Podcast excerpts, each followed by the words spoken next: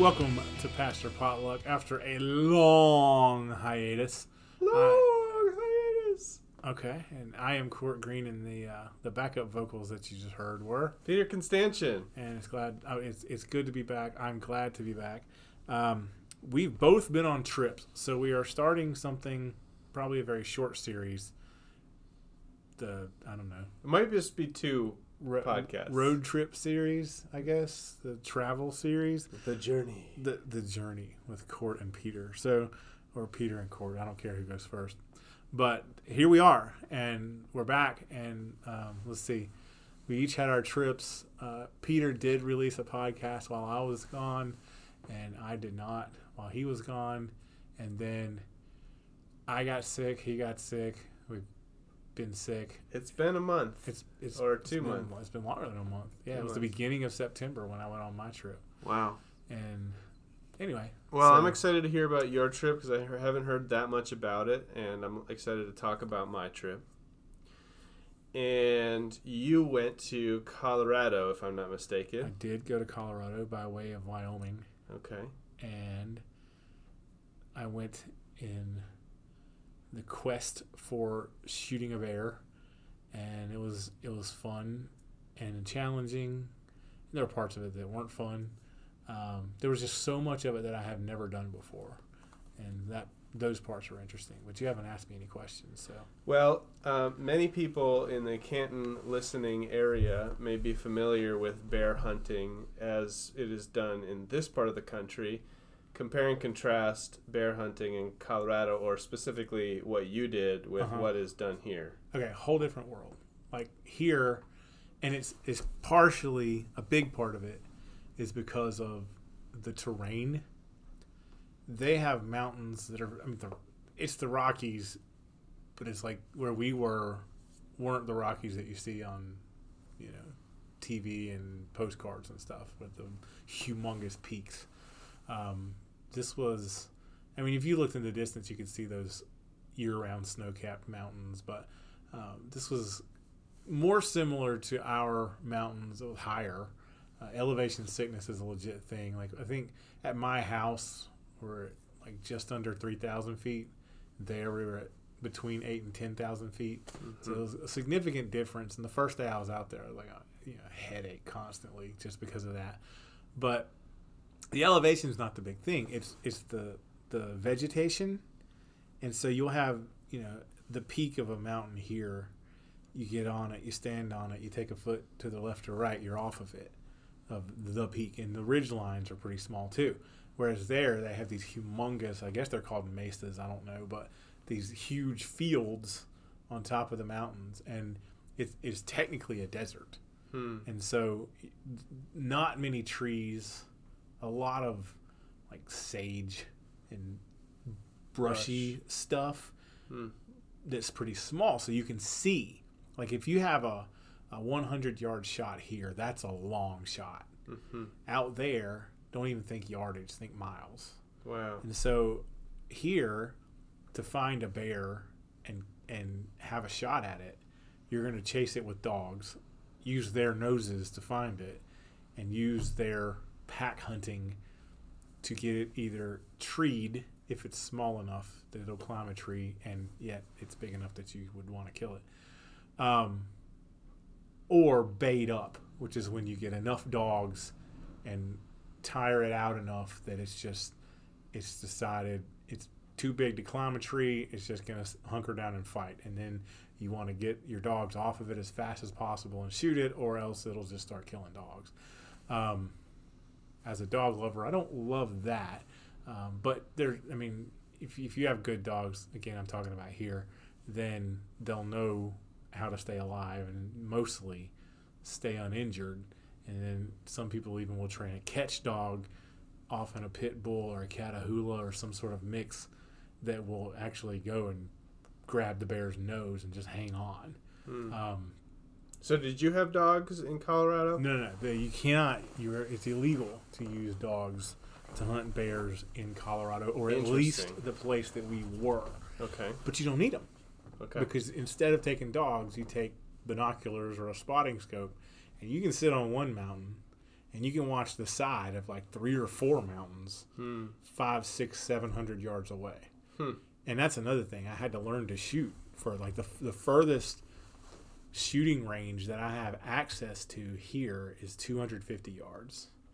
And we went to a relative of the guy that went with me. We went to his house the first night. He lives in Laramie, Wyoming. And he is a member of some place that has a shooting range. And it was like eight, nine hundred yards Hmm. because again sprawling landscape and so it, that was fun you know on day one to get to see what it was like to shoot that far 'Cause i'd never done it. Hmm. because you're either going to hit a mountain the, the woods or a building if you try to shoot that far here. Right. and so out there though is like you, you might see some of those giant windmills but that's about it. Or, or antelope or something. But anyway so I, I was good out to 600 like i could absolutely hit what i was shooting at and then i stretched it out and i and i hit every now and then but i wasn't confident out past that. But i, I was actually surprised i could shoot that far. Um, so anyway then we went from from wyoming down to colorado and it's just a different world. Um, we camped the whole time because you know we're in the middle of nowhere, and it, it's like you know where do where are we going? Well, you go down to Johnson Street, and then you take a right on Red Fern Road. I'm making these up, although we do have a Johnson Johnson Street in Canton.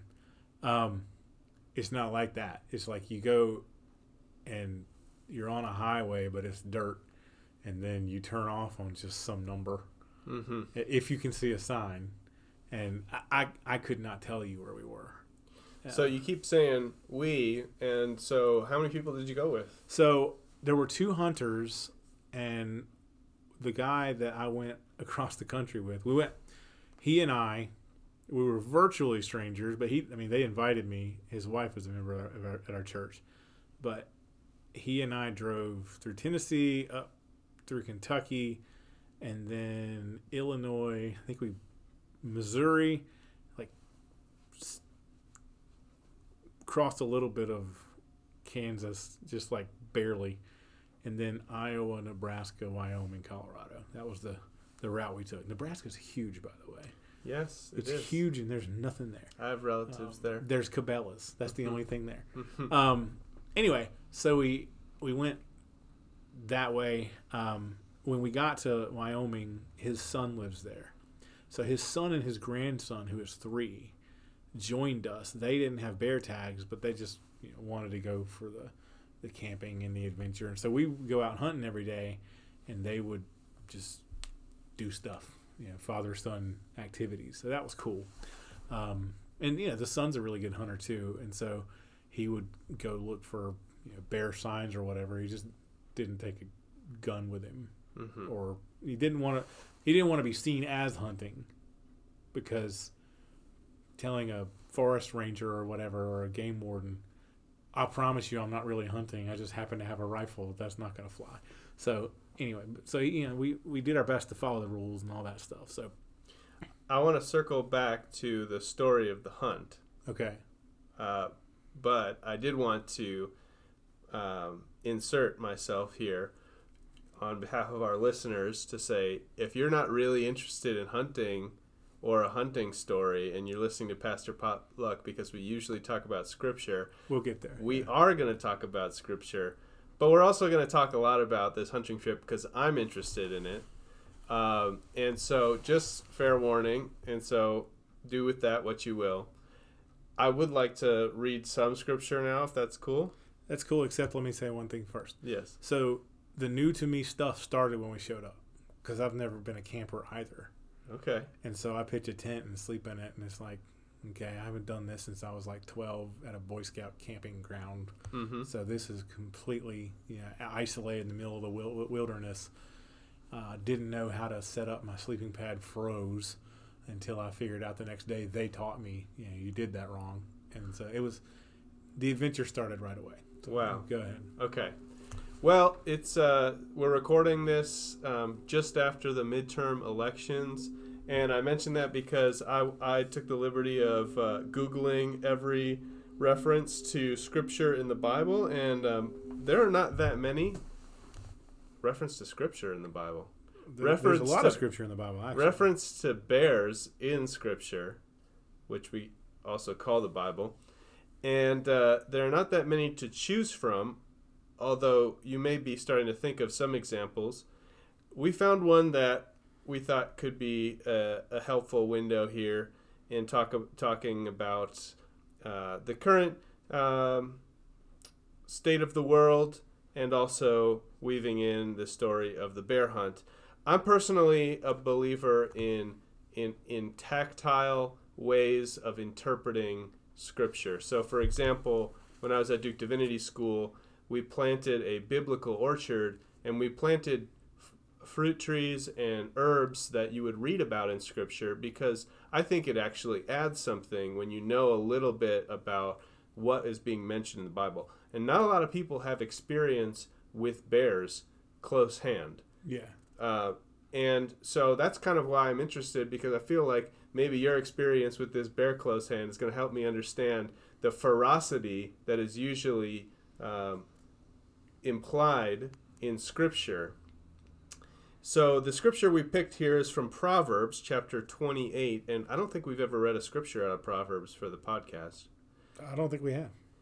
Well, listen now for the word, word of the Lord. This is from Proverbs chapter 28, verses 15 and 16. Would you like to read? I can. I'm reading from the NRSV UE. Proverb 28, 15 through 16 says, Like a roaring lion or a charging bear is a wicked ruler over a poor people. A ruler who lacks understanding is a cruel oppressor, but one who hates unjust gain will enjoy a long life. Thus ends the reading. So, by no means do I want us to pivot this into a commentary on our politicians, whether uh, recently elected or not. Mm-hmm. Uh, but the scripture makes a comparison between a ri- wicked ruler over poor people and a charging or a roving bear, and uh, depending on the translation you're using. And so I wonder if you might help us through telling us a little bit more about your uh, search for, your pursuit of, and your uh, observation of bears in the wild, what they're like, and then maybe we can understand better what it's like for a wicked ruler to to rule over a poor people. I think to answer that question, I'm going to point to what I saw when I was not having much luck on this hunt. So, again, it was a totally new way of hunting where you go out into a place you've never seen before and you just look for stuff, either the stuff you're hunting or the stuff it eats. Um, and so I noticed fairly early on, I saw one bear. I never got a shot at it. And it was staying kind of at the tops of the mountains and out of the valleys. And every time I saw one moving, they would always be moving in a straight line. And I noticed that the elk did not. There were elk all over the place. Hmm. Um, didn't see any deer. Saw tons of free range cattle and tons of elk hmm and then a, a few bears. Anyway, so the elk would move like deer move. They're kind of timid. They move based on how smells and the plants they're eating and all that stuff are. So they kind of zigzag all over the place, never getting too far away from stuff to hide behind. And bears don't do that. And I asked a guy who I was, well, we've already talked about it. We asked the guy that was traveling and hunting with me, why is it that they're like that?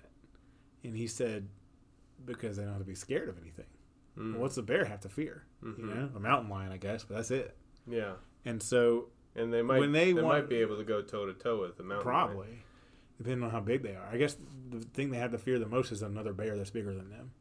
You know, I had no idea we'd be talking about lions in this conversation too, but the scripture mentions those as well. It does, and that's that's another thing. So, if you think about what this is talking about, a wicked ruler, mm-hmm. it's going to make a lot of noise, mm. like a roaring lion, mm-hmm. and it's gonna act brazenly Mm. without fear because generally a wicked ruler, an oppressor, is they live a life shielded from consequence. They don't know how their actions or don't care how their actions affect others. Mm. Um, and the blowback generally doesn't come to them anyway. Hmm. And so, like a bear moving through the wilderness that wants to go from, say, water to food, it doesn't sneak around and make sure the path is clear or anything like that. It just goes straight line. Why? Because it's a bear. No one's gonna stop it. Yeah, who's gonna who's gonna stand in its way? Mm. And so, I guess there's one analogy Yeah. between this and that. And yeah, some people could say that it's probably admirable that you take the more direct approach, but I don't think that's what the scripture is saying at all. I think like a lion roars, it makes a lot of noise and intimidates people, hmm or a bear roams or charges. Straight line, get out of my way. Yeah. Um, we we shouldn't aspire to be that way, mm. as far as you know, being good people, Right. being servants of God. Being good leaders. We should not try to plow over people or intimidate them. Right. Um, in fact, should try to our best to avoid it. Mm. But it's so hard to do. Yes. The uh, the other references to scripture that To we bears in Scripture.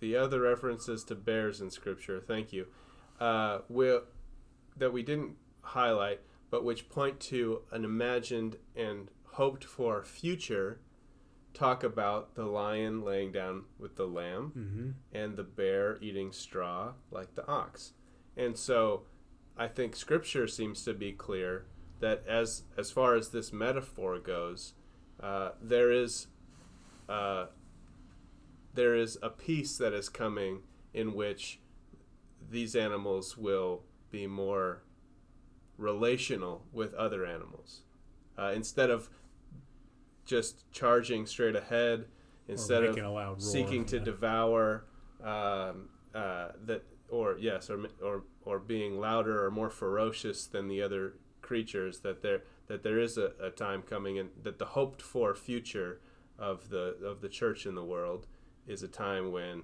uh, no creatures will fear Mhm. uh, and that rulers will not devour their, those who are who are ruled Which is a, it's not necessarily metaphorical, but it is a reference to oppression, really. When you talk about rulers devouring, yes we're talking about exploitation, oppression, all the stuff that we, we try we try to avoid. Mhm. And how do we in America try to avoid that? uh, free and fair elections Free and fair elections. yeah. You cautioned me, but I brought it up anyway. Well, there you go. I mean, that's that's the week we're in, and so it, it seems like the elections went without uh, controversy for the Mhm. most part. People who lost made their concessions. There's a few runoffs. There's a process for that. So it's so it's given me a little bit more faith in our electoral system. To Me be too. honest, I've been grateful to see that we had a peaceful election. So Uh, yeah, I am too, and I, th- I feel like a lot of places learned their lessons mm, between 2000 and the last one. Um, I think we've come a long way as a society, I guess, at least Mm. societal infrastructure. mhm. But there are some places that do it strange, like Mm. the the the one in Alaska, um, where it, it's like not so much a vote, but it is a vote, but it's a different kind of vote, and then the one in Arizona where they do all their is that mail-ins like instant first. runoff? Instant runoff elections? Well, there's the, it's like you vote for your it's ranked choice electing. Yes, ranked that- ballot. in, Ala- in Alaska. Yeah. And then the one in I think it's Arizona. It's like you vote, and everything's the, the same as it usually is. But they count all the mail-ins first, and then the provisionals, and then, then they do the same day last. So it just flips. Mhm. Nothing's really different, but it's just weird. And it, And then think that makes a backlog and it takes a longer time. so the the thing that stands out to me is not so much that it's better or worse than previous years. It's that I'm paying attention more to it now. hmm I never would have thought about how does Arizona do their votes, Right. but um, I think about all that stuff now, and I think it changed all of us in some way. Yeah. Let me circle back. Yeah. So speaking of things that that changed us, I'm on this trip. Hmm. I always thought I was a pretty good hunter, but we get there, and nothing is as it should be.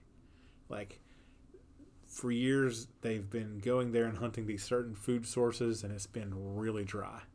And said there's none of these food sources. So now where do I look for bears? Are they eating the same things? No, because there's none of that stuff yet.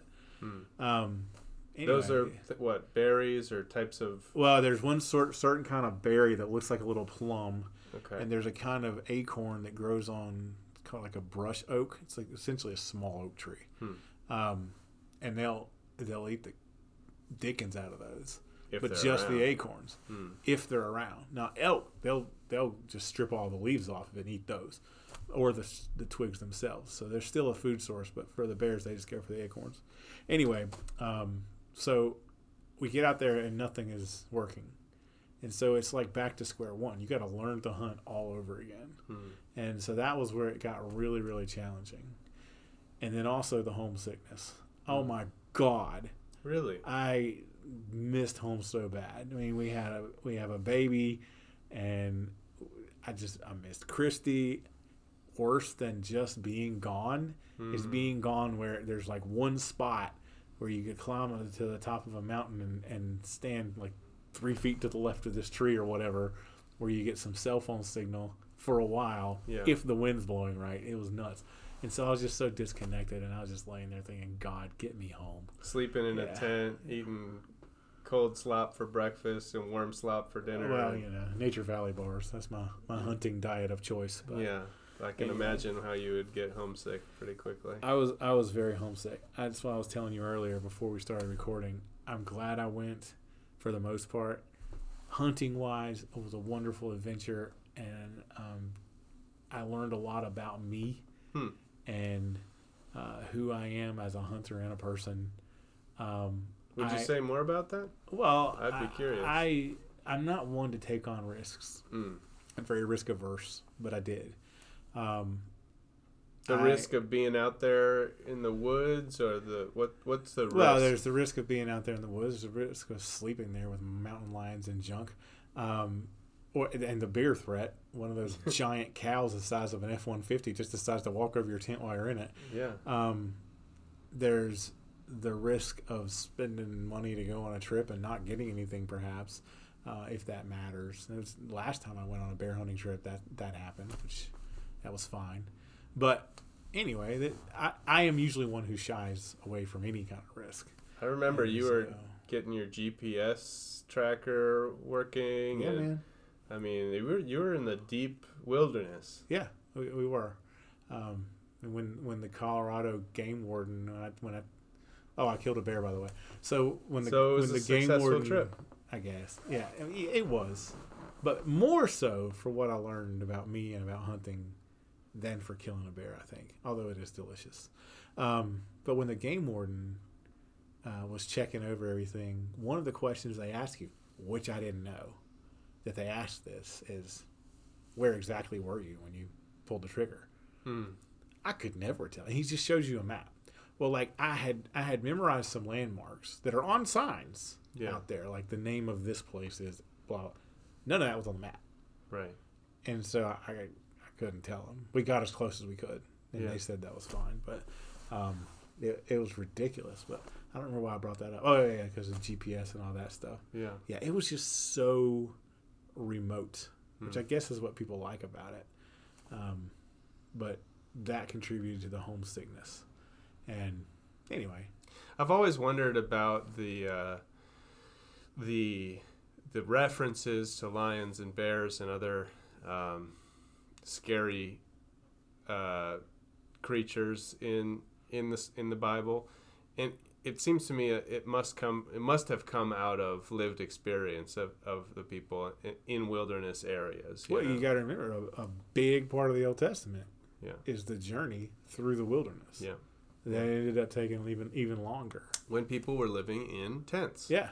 and there's a there's a there's definitely uh, a significant difference between living in four walls with uh, controlled air and, and Electricity. electricity and cable TV, and sleeping with uh, a thin piece of um, waterproof nylon uh, between you and, and, and everything that, that could eat you out there. So, well, that's the, so. The first night we were out there, I woke up in the middle of the night. Actually, it was closer to the morning. excuse me. To the sound of Something. something sniffing. the back of my tent. And I'm like, oh my gosh, I know that's a bear and it's going to come get me or whatever. Well, it was close to time to wake up anyway. I was freezing. Didn't know I was freezing until I woke up. Then I couldn't get back to sleep because I was so cold. And so I just know, got up. Well, it, the son of, I say the son, you think a kid, he's like my age, a little bit younger than me. But the guy that went with that took me's son said that he had gotten up in the middle of the night and he saw a coyote. So we figured out that was probably what it was that was sniffing. But from that point on, I was like, you know, what's out there? What's going to get me? Well, about halfway through the trip, a bear came into our camp Wow. after food. Mm. And um, as it moved, and I mean, everything's so dry out there. If an insect lands on a stick, it, it snaps and you can hear it. Mhm. That's a, a bit hyperbolic, but not much. but as this thing's moving, it doesn't make a single sound. Wow. Like Just- here, because of our leaves, you can hear a bear walking, but you can't hear anything when they were walking. Hmm. And I guess here they could be silent if they wanted to, but they're bears, so they don't care. But I mean, there, it, and so from that point on, I didn't. I just went to sleep Yeah. because I know that if it's going to come get me, I'm not going to hear it till it's in the tent with me. Yeah, I, I I'm one to put earplugs in when I go camping just because I'm not used to the sounds, and obviously you know you yeah that takes time to just sort and, and I think a little bit of faith to to just trust that it's gonna be all right. You told me a story about when you and Emily went to the Boundary Waters. Yeah, and she was you know freaking out over a storm and you're just like well it's a storm it Yeah. happened yeah. there's no safer place for us to be. I mean, we don't have many good options, Yeah. so why don't you just stand out there in that field with a aluminum rod i mean yeah.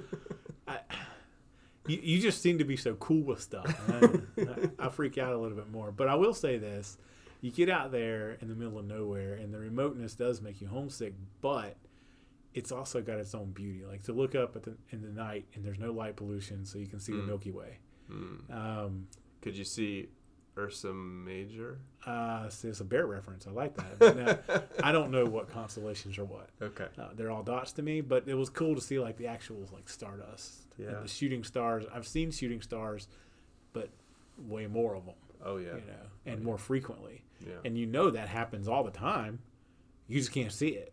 yeah. Um, and the sounds of just raw nature versus, you know, what nature you can hear between a car going by and you know an ambulance on 110 or whatever. definitely different sounds out there. But it it contributes to what we're talking about scripturally, because to people that are immersed in nature, these na- these references to creatures from nature to talk about our rulers make much more sense. Yes, If you have been in the wilderness for 40 years, you understand the danger of a roaring, lion. You understand the danger of a charging or roaming bear. You get that. We read it and we're like, oh, a scary image. hmm But honestly, We get we read that and we think, oh, a lion. Well, what are my what are my references to lions? Oh yeah, Lion King, yeah, Simba. Simba. What are my references Scar's to- pretty scary. What are my references to bears? Uh, I don't know. Baloo. The, the Baloo. The necessities from Jungle yes, Book. Yeah. Yes. The Berenstein Bears. Uh, Wizards, uh, Wizard of Oz, lions There's and no tigers actual and bears. bear. Oh my! Just that's your your reference is to a reference. Winnie the Pooh. Okay, there you go. I mean, very cute references. if you want to go way part. back to our tween years, TaleSpin, TaleSpin. the brown version of Baloo who flies. Oh, Yeah. You don't remember TaleSpin? Disney Sunday afternoon It's or been Disney, a Disney minute. afternoon? It's been a minute. It's been a minute for everybody. Okay. Anyway, so but but if you are if you're if you're in an experience where you're roaming around in the wilderness, these things have a different meaning. Oh yeah. And to get out among them Mm. is to understand it in a new way. hmm When it came time that I was actually hunting and I tried all these new strategies. Yes. Tell me about the hunt. and I mean, it took days.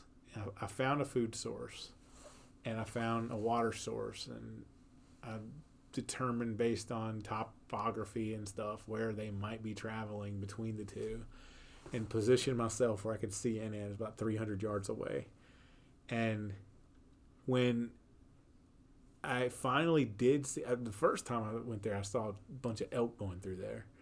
And so I actually sat up there thinking, well, if I don't see a bear, at least I'll be entertained, hmm right? Because the You elk- didn't have an elk permit, did no, you? no, Yeah. no. and it was elk archery season, Oh, okay. so it's pretty easy to know who has which term uh, permit based on what they were carrying. hmm But when I did finally see a bear, it was, it was a big one. It it wasn't that scary. Hmm. Now, had I been right up on it and had it been charging me, then yeah. hmm But it was just kind of doing its bear thing, Right. you know. Um, You were at a safe distance. yeah, Yeah. I mean as safe as you can be. Right. Uh, if it wanted to get me, it could have got me. Mm. It never saw me. hmm Um, They can run fast, can't they? they can faster than people. And you know the whole how, how do you what do you do? Just be don't have to be faster than the bear, just faster than the guy you're with. Well, there wasn't anybody with me, and so I can't, That be, can't be faster than myself.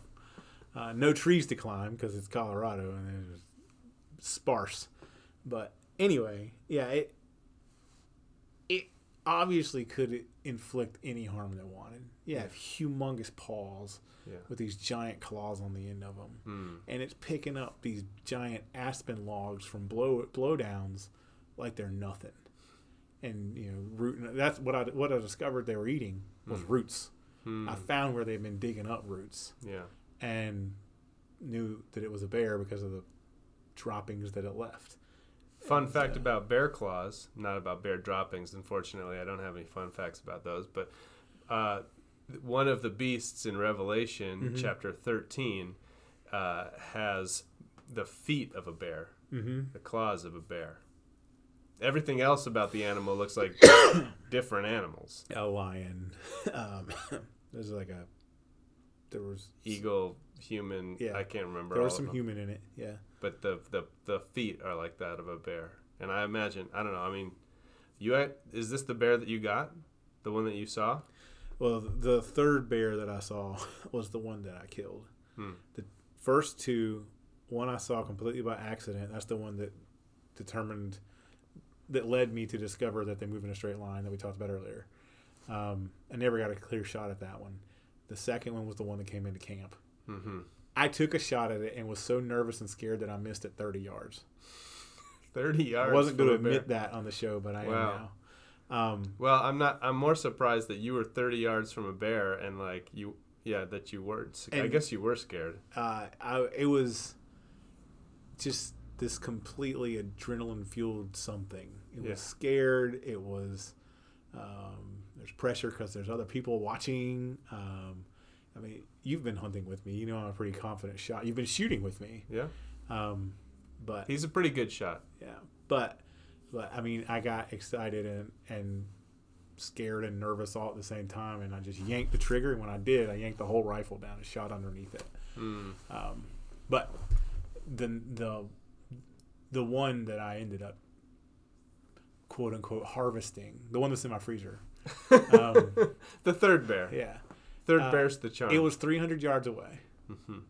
so there's not that intense. What what's going to happen if it charges and there's a three year old running around in our camp, and there's not this any of that pressure, and also There's a three-year-old in your camp. yeah, the son of the guy I went with, son, and that's oh that's the wow! party. Yeah. Wow! Wow! Wow! Okay. Um, that definitely raises the stakes. I know, I know. But when you shoot at it, it runs away. So the um, kid, not the kid. Don't shoot at the kid. I would imagine if you shot at a kid, it would run away, but I would not try that. Good. Um, anyway, so the the one that's in my freezer, um, Did you name this bear? no, Okay. but it Would you mind if I named this you may bear? you may name it. Goldilocks. Okay. anyway, so Goldilocks, um, you have to wait. Colorado rules. You have to wait um, to see if any cubs show up because a bear's not going to stand still while you do a gender check. Right. And so that's the only way to kind of determine if it's shooter or not. And so, if it's a boar or sow. well, you can't really know. You But- can't but know, they do their due diligence to say, well, you know, if you give it ten minutes and well, I was having a That's like when we were in high school. If the professor the teacher didn't show up with 10 minutes, we were free to go. unless it's a doctor, yeah, yeah. Um, so, I, I because of that wait, and I waited much longer than ten minutes because of something else that I'm not going to talk about. But um, I was having like an emotional moment. But well, that's good. because of glad you because of waiting that long, I'd calmed down. Yeah. Yeah. So I wasn't. I mean, I was. It was. I was able to relax and take take the shot and you know tell myself where to put the crosshairs, middle of the middle, and squeeze. You know, which on I- a deer is not where you shoot. But I've heard that uh, the, at least the hormonal component of our emotions only lasts about two minutes in the body. We have a release, it goes all around the body, makes us freak out, but then after two minutes, you know, and, and sometimes it takes a little bit longer if you're really shaken, but well, yeah, and it's different for everybody. Like Yeah. when you killed that deer, you were still shaking after. I didn't start shaking till Yeah, yeah, and because it's And then different I was for everybody. shaking Yeah, and you're like, I didn't know it was this cold, and I'm like, it's not that cold. Yeah. So yeah, we're all different. like holding a soft, warm electric fence. Interesting. I can actually see that, except that electric fences tick. Yeah. But yeah, yeah. When we first moved to Canton, we we rented a house that was had a cow field all a cow pasture all around it. So there's like a gate, and then you drive up into the cow pasture, but there's a fence on either side of the driveway, and there's just like a round place where you turn around in the house. It's like you're surrounded by cow pasture. And I was out walking our dog at the time, and Gideon came out. He was three, about to turn four. Mm-hmm. And I hear Gideon, my back was to him, and I hear him say, ow, ow, ow, ow. I said, Gideon, what are you doing?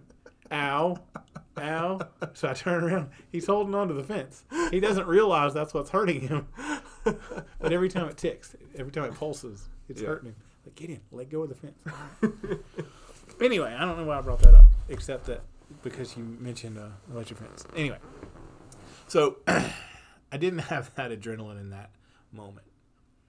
But getting back to the scripture reference, had that bear wanted to charge, nothing I can do. Hmm. And for people who are oppressed by wicked rulers, Hmm. it's it's tempting for the haves in those societies to say, well, they're just too lazy to work, or well, they put themselves in that situation. Yeah. But when the bear is charging, there's nothing you can do. Mm-hmm.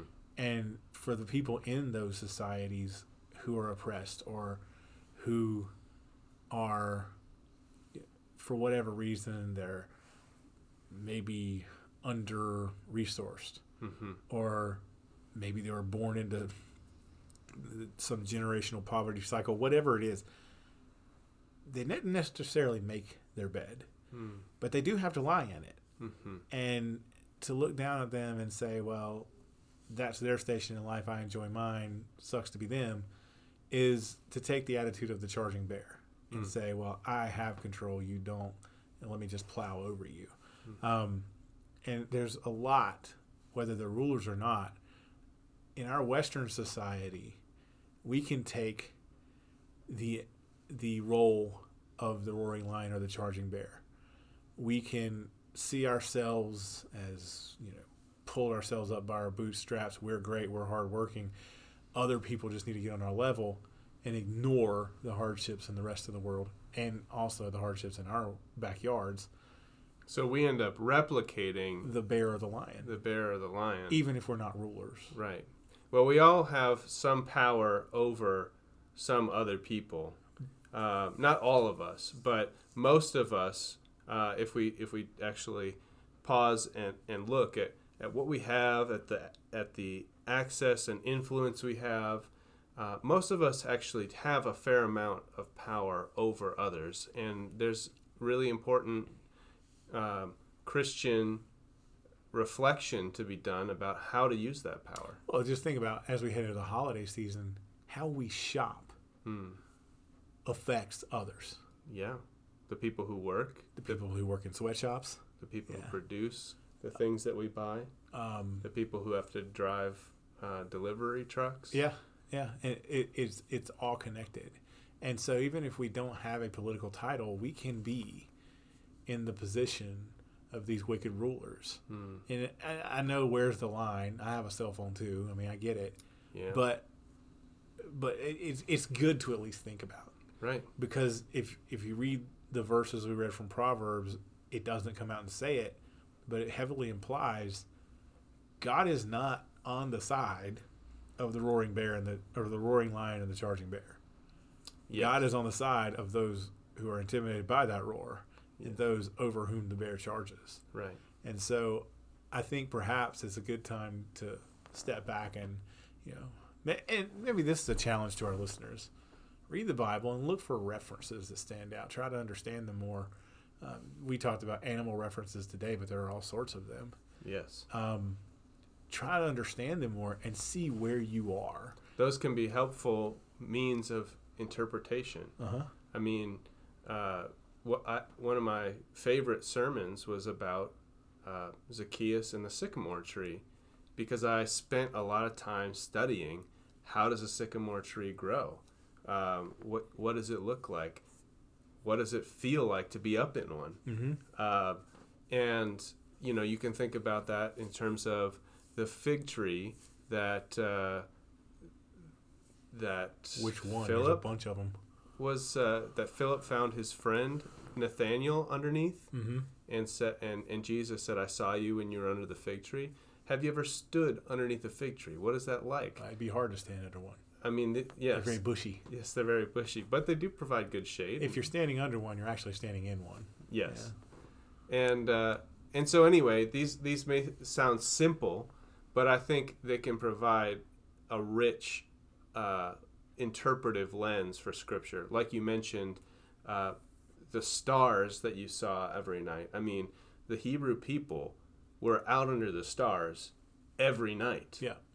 And when, when we take the time to step out, uh, there's not a, there's not a person that I have spoken with who has had a clear night with a million stars up above them that hasn't been struck with wonder. Mm-hmm. And those experiences, I think, are really important for helping us understand the emotional weight that Scripture is trying to deliver to us. Yeah. So it's not just historical criticism, it's like historical, geographical, contextual criticism. hmm Experiential. I can make up words because I'm a doctor. Okay, you took the shot, yeah. and so I'm guessing the bear didn't come to you. You went to the bear. Well, the bear ran off. Uh, You had to chase We had to find. No, we didn't to chase it, but it, it, it, it died within seconds. Yeah. But um, we had to find it. We had to make a decision whether we are going to drag it down the mountain and then around the mountain, or climb the mountain with it, where there was a road. Mm. we decided to climb the mountain. it's a lot of hard work, and then uh, that was it. So, had you ever been that close to uh, a bear? I have drugged the lifeless bodies of other people's bears that have killed them around here, Mm-hmm. um, down mountains before. So that experience I have had, which is good because I knew how to strap it up and haul it and stuff. Did this bear feel different to you? You mean during that? Yes, because it, I was the one that pulled the trigger. Was it different? Uh, not, not really. I mean, it did feel different, but as far as just the, the activity of getting it out of the woods and cle and skinning it and getting all the meat and stuff off, that that I had done before, and Mhm. so um, that was. I don't want to say it was routine. I don't do it that much, but it was not a new experience. But the only difference was just the knowledge Mhm. that I'd finally done it. I've been trying for years. So, So, at this point, I want to give you the opportunity, if you want to, to circle back and tell me what this emotional moment was well, that you had while you were waiting to see about this bear. so 20 something years ago. Maybe not quite 20. We were in our 20s. So it would have been high teens years ago. Let me do some quick math. 17 years ago. My brother and I we were we were in my neighborhood in Salisbury, North Carolina, walking my dog. And we came up with this plan that we had we had been hunting for a while and how much more of a challenge would it be to hunt something that could hunt us? Mm. And we had decided that we were going to go bear hunting. And we are going to do it in Quebec. This is back when Canada and the US got along a little better. We're not terrible now, but uh, we were going to do it in Quebec. And we came up with a plan. We were, all right, we'll make it happen in two years. Let's go save money. Mm. So I saved the money, and he got arrested, and couldn't be around guns anymore. And then, but we still were, were going to try to find a way to do something, and then he died. Mm. And so it was this, and when he died, to overshare, by the way, you can learn all of this in Pursuit by Court Green. When he died, I lost that feeling that we described earlier that Mhm. emotional adrenaline dump uh, feeling that you get when you make a decision to pull a trigger while you're aiming at an animal. Mm. And I thought it had become this almost sociopathic thing where I'm just like, you know, see deer, shoot deer, haul deer off. You know, Mhm. don't feel anything. Mm. And there's something wrong with that. Mm. Um, and I did not get it again. This has been three years. I did not get that feeling back again until in camp aiming at that bear. Wow. So when I was not when I was waiting on the bear that was Goldilocks, when I was waiting on Goldilocks, I was assessing the trip, thinking, you know, even if I don't get a bear, I got that feeling back, Mm. which is what this trip was about, really. Mm-hmm. Because I know that I feel nothing shooting deer now. Maybe I can rediscover that going after something I've never done before. Mm-hmm. Um, and then I had another thought. This is all on my blog. Then I had another thought almost simultaneously. And he's still dead. Mm. And I just broke down and cried. Yeah. And so the reason I couldn't shoot when I saw Goldilocks is because I had eyes full of tears. Yeah. And it was I was a mess. Um, so I had to get myself together and work through all that stuff. And then finally I was able to get the deed done. So there was some some letting go and some grappling with what you can't change. Yeah. And wow. Yeah.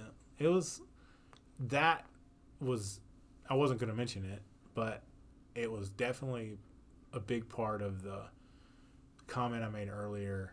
I'm glad I went mostly because of what I learned about myself. It was Yeah. it was that emotional work that that I don't want to say that I did, but that happened Mm. on the trip, Yeah. and so I, it was important. I think, um, and we'll see either this deer season or next. I'm not going to be able to do much hunting this year because I went to Colorado for two weeks and abandoned my wife and children. Um, One That's has not a complaint. responsibilities. yeah, Uh, but yeah, whenever I do put crosshairs on a deer again, then we'll find out yeah. if it is if that feeling's been restored. But I, I honestly think it will be there again. So we'll see.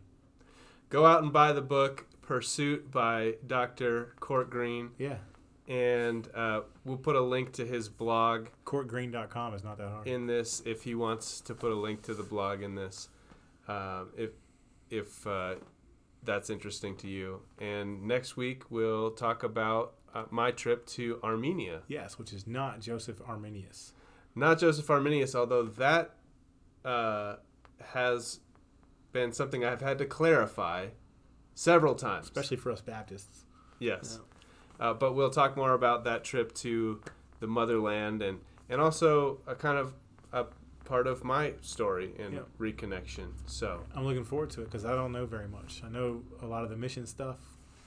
You can tune in for that next week or whenever we release the next episode. Um, but I don't know much more about the trip. I know you got people there, but that's it. all right well For Pastor Potluck, I'm Peter Constantian. I'm Court Green with apologies that we didn't talk about the Bible that much. Peace.